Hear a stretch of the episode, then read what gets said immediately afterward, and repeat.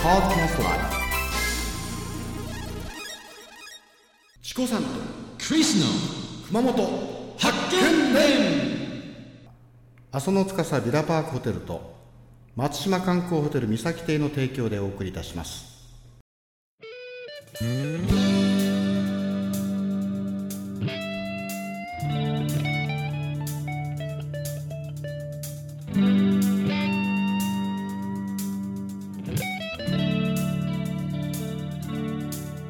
黄昏た黄昏た思い出に誘われて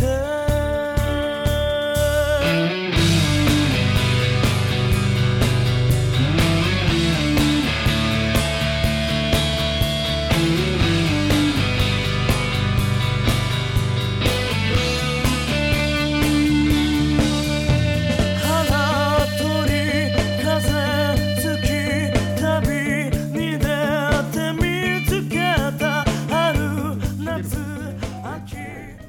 結構いいでしょはい、このもうポッドキャストライフの中ではですね、んもう全てが無料となってるんでうす、そうそうそうねはい、だからもういつでもダウンロードしてはい聞きたい時聞けるようになってるんでえーこのかやちゃんがねはいあの今からねはい不定期的に、えー行くんですけどはいお熊本県内を今からガンガン攻めてね、おおであのアデルカーズってねはいあの高級会社を売ってるカーディーラーさんいらっしゃるんですよああそうですねはいで取材の時にねはいよかったらって言ったらねはいあのアデルカーズさんが持ってる車でねはいかやちゃんが取材に行っちゃおうかなっていう今おおプランも上がってるんですようんいいですねいいでしょはうあそこはねなんとポーシェですねいポーシェはい、ポルシェはいはいそれとあのレンジローバーってあるじゃないですかありますねでかい四駆のね、はいポルシェもねあちょっと今話前後しますけどポルシェもはいその911キャリアとかねおおいいでしょうすごいですねえっ、と四駆 SUV のはいカイエンですよおおカイエンいいですねいいでしょはい、クリスも4個乗ってますけれどもほんとはいほんとそれとねはいあとさっき言ったレンジローバーねうんはいいいですねでね、まあ、デザインも最高にいいんだけど可愛いあのミニクーパーですミニクーパそーういいですねはいそれとねプジョーですよプジョーブルーライオンでしでしたっけそうです、はいそうですでこの四つのねはこの各メーカーのいはいもっと新車をですねはい協力していただいておーもうイメージにぴったしのはいところを突っ走ろうじゃないかとうんいう今プランが浮上してますいいですねしかしなんかクリスの番組にはそういうのがないのかな知らんみたいな感じですけうどん、ね、クリスはねやっぱりリアカーとか3人じゃ似合うんじゃなかろうかな最悪それとかはいそれとかねやっぱり、、はいいやあのポロシもいいですよ、あいいとう思いん、ますだけよ、どね、やはっぱいまりクリスはやっぱりその自然に触れるということで、あ、自転車とかうん、自転車もいいしね、はい幸運機知ってる幸運幸運機って何です幸運機っていうのはあの農家の方がとっとっとっとっとこう後ろの方にこうリアカーみたいなのをこうぶら下げてねかはい牽引してあのチコさん一応あのクリス、えっと王子様キャラなんですけれどもお王子様、はいやだけどね星の王子様もねはいやっぱり落ちてきたらねはいただの人なんですよ、熊本に落ちてよかったのかな、クでリスそのあのリアカーで走って、はい芋畑ってあるんですね芋畑さつまいも知ってるでしょさつまいもさつまいもあのスイートポテイロ、あはい、ねスイートポテイロは熊本じゃ辛い芋って言うんですよ辛いもんはいなななんでそういう言葉になってるんですかまあこれは多分ね遠から北から辛いもと思うんですがはいあのあまり突っ込まないでよあわかりましたはい今麹林とか麹林が欲しくなるんだからでね、えークリスがそのお幸運機に乗ってはい芋畑に行ってはい芋を掘るんですよ芋を掘る掘るあ芋掘りワンワンあぼ僕やったこと一回もでしょないんですけどだから王子様の感覚捨てて、はいやっぱりそのジャスターヒューマンビーイングでねうん行って蛇とかいたらどうするんですかヘビはまあいてもあの噛みつけしない ですよ無理です無理ですそう虫とかもダメです本当はいダメです僕もうインセクトダメダメですもうあの自分が住んでるマンションにもしゴキブリが出たらもう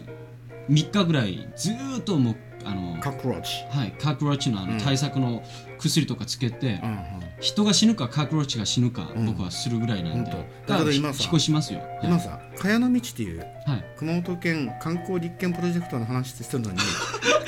カクロチかよっていうのがでねまあフリートークだからいいんじゃないですか、そうねフリースタイルもそうねだからねあのーやっぱり話ずれたけどはいはい耕運機で芋畑に行って芋を掘ってねはい芋をまた持って帰ってはいで各その家に持って行ってさはいでふかして食べたっていうねはいこれ昭和30年のね、はいえーどうだろうお半ばから、まあ、40年近くかなはいやっぱりよく幼稚園児とか幼稚園児幼稚園あのエレメンタリースクールの前ね幼稚園ああキンキンドルのスクールそうそうそうはいそれとか保育園っていうのもあるんだけど、はいそういう子供たちの昔はねはいそういう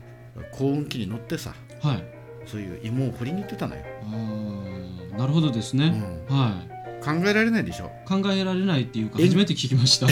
インクレディブルでしょ はいでそういうのもよくやってたんですよだかうんらやっぱ時代が時代でねまず今こ高音機っていうの僕多分見たことがないと思うんですけど、いやよくね本物あの田舎に行って、はいえー田んぼのいわゆる農道があるでしょ、はい結構耕運機行ってますよまあトラクターが結構多いんだけどうも、んはい、まだ耕運機使ってるとこありますようーんあれあのバイクみたいなこうハンドルがついてて、はいえーこう右に寄ったり左に寄ったりしてものすごく曲がるの大変なんだけどあれは一回乗った方がいいかな、あーじゃあえっとロゼッタストーンに、うんえっとアクセスアクセスして、うんもしあのそういうクリスが取ってきたじゃがいもじゃがいもっていや違う違ういいえか辛いもだよ辛いも、うんうん辛いもが欲しいって、もし応募してくれるあのおけあのお客さんじゃないや皆さんがいればですね、まあリスナーがいればね、うん、リスナーがいれば、うん僕はあの取ってきますよ、うんさつまいも取ってくる、うん、取ってきますよほんとまあその時はもうチコさんそもの一緒に行きますけれども僕もはいでもそんな私義務ねえよいやもうこの番組のまあですねそう、えーだけどそれ取ってくるというのはあの盗むんじゃないんだよちゃんと農家の方に許諾を得て、はいねそはのいパーミッションもらってはいそして、えー掘ってはいそれでお芋を送ればいいんだ よそうなんですよあそうそれ奪うことはしないんですよそういう辛いもとか奪ってどうするんで すかはそうかそうかいはいだけどね熊はい本県の隣の県に大分県ってあるんだけどあありますねそこはね白さつまいもで結構有名なんですよはい知ってたうーんいや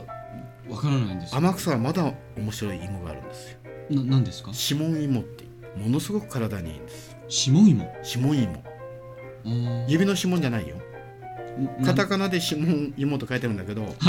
これはね結構健康にいいって言っておえっーとねおととしかなあの全国のテレビ放送で、あーなるほどなるほどなんか聞いたことありますそれ、うん今、うん猿猿の拍手だって 指輪が結構多いんであぶつかるからですね、はでねそれでね、いはいあのこのロゼッタストーンのお主力メンバーの一人にねはい上天草市に三崎亭さんってあるんですよあ三崎はい三崎亭聞三いたこ崎とあるで亭しはょいはいでそこのねショップにはいあのオンラインショップにはい指紋芋製品がざーっと流れこうあるんだけどもうーんはいなんとね、えー私の記憶によるとね、はいえ2ヶ月いやごめんなさい2週間ぐらいかなはいでその全国放送があってはいずわーっとメールが来ちゃってねはい電子メールですよはいでもうこれがね5秒とか10秒にもうカンカンカンカンメールが入ってくるのすごいですねそううんでね、えーわずかほんと12週間はいで普通のお店ってさそんな売れるもんじゃないじゃないそうですね650通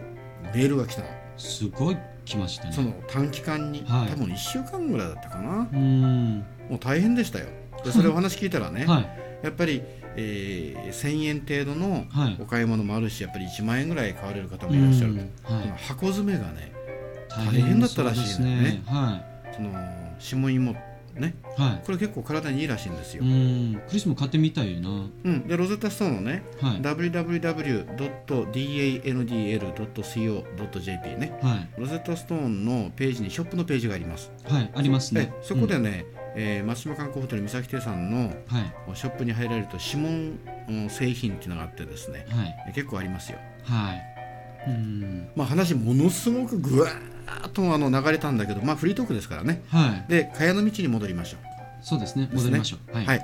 で今回茅の道をおー詳しく説明するはずだったんですが、はいえーもう時間となりましたんで、はいえーまた次回を楽しみに とすごいフリートークだよね、はい、まあこんな感じでいいんじゃないですか皆さんも気軽にねそうねうん、リラックスして、あうんの聞けるしですね,、はいじゃああの今日もお今午前3時20分となっておりますが、そうですねはい、頑張ってやりましょうかね、はい、えーじゃあまた次回お楽しみに、はい See you soon See ya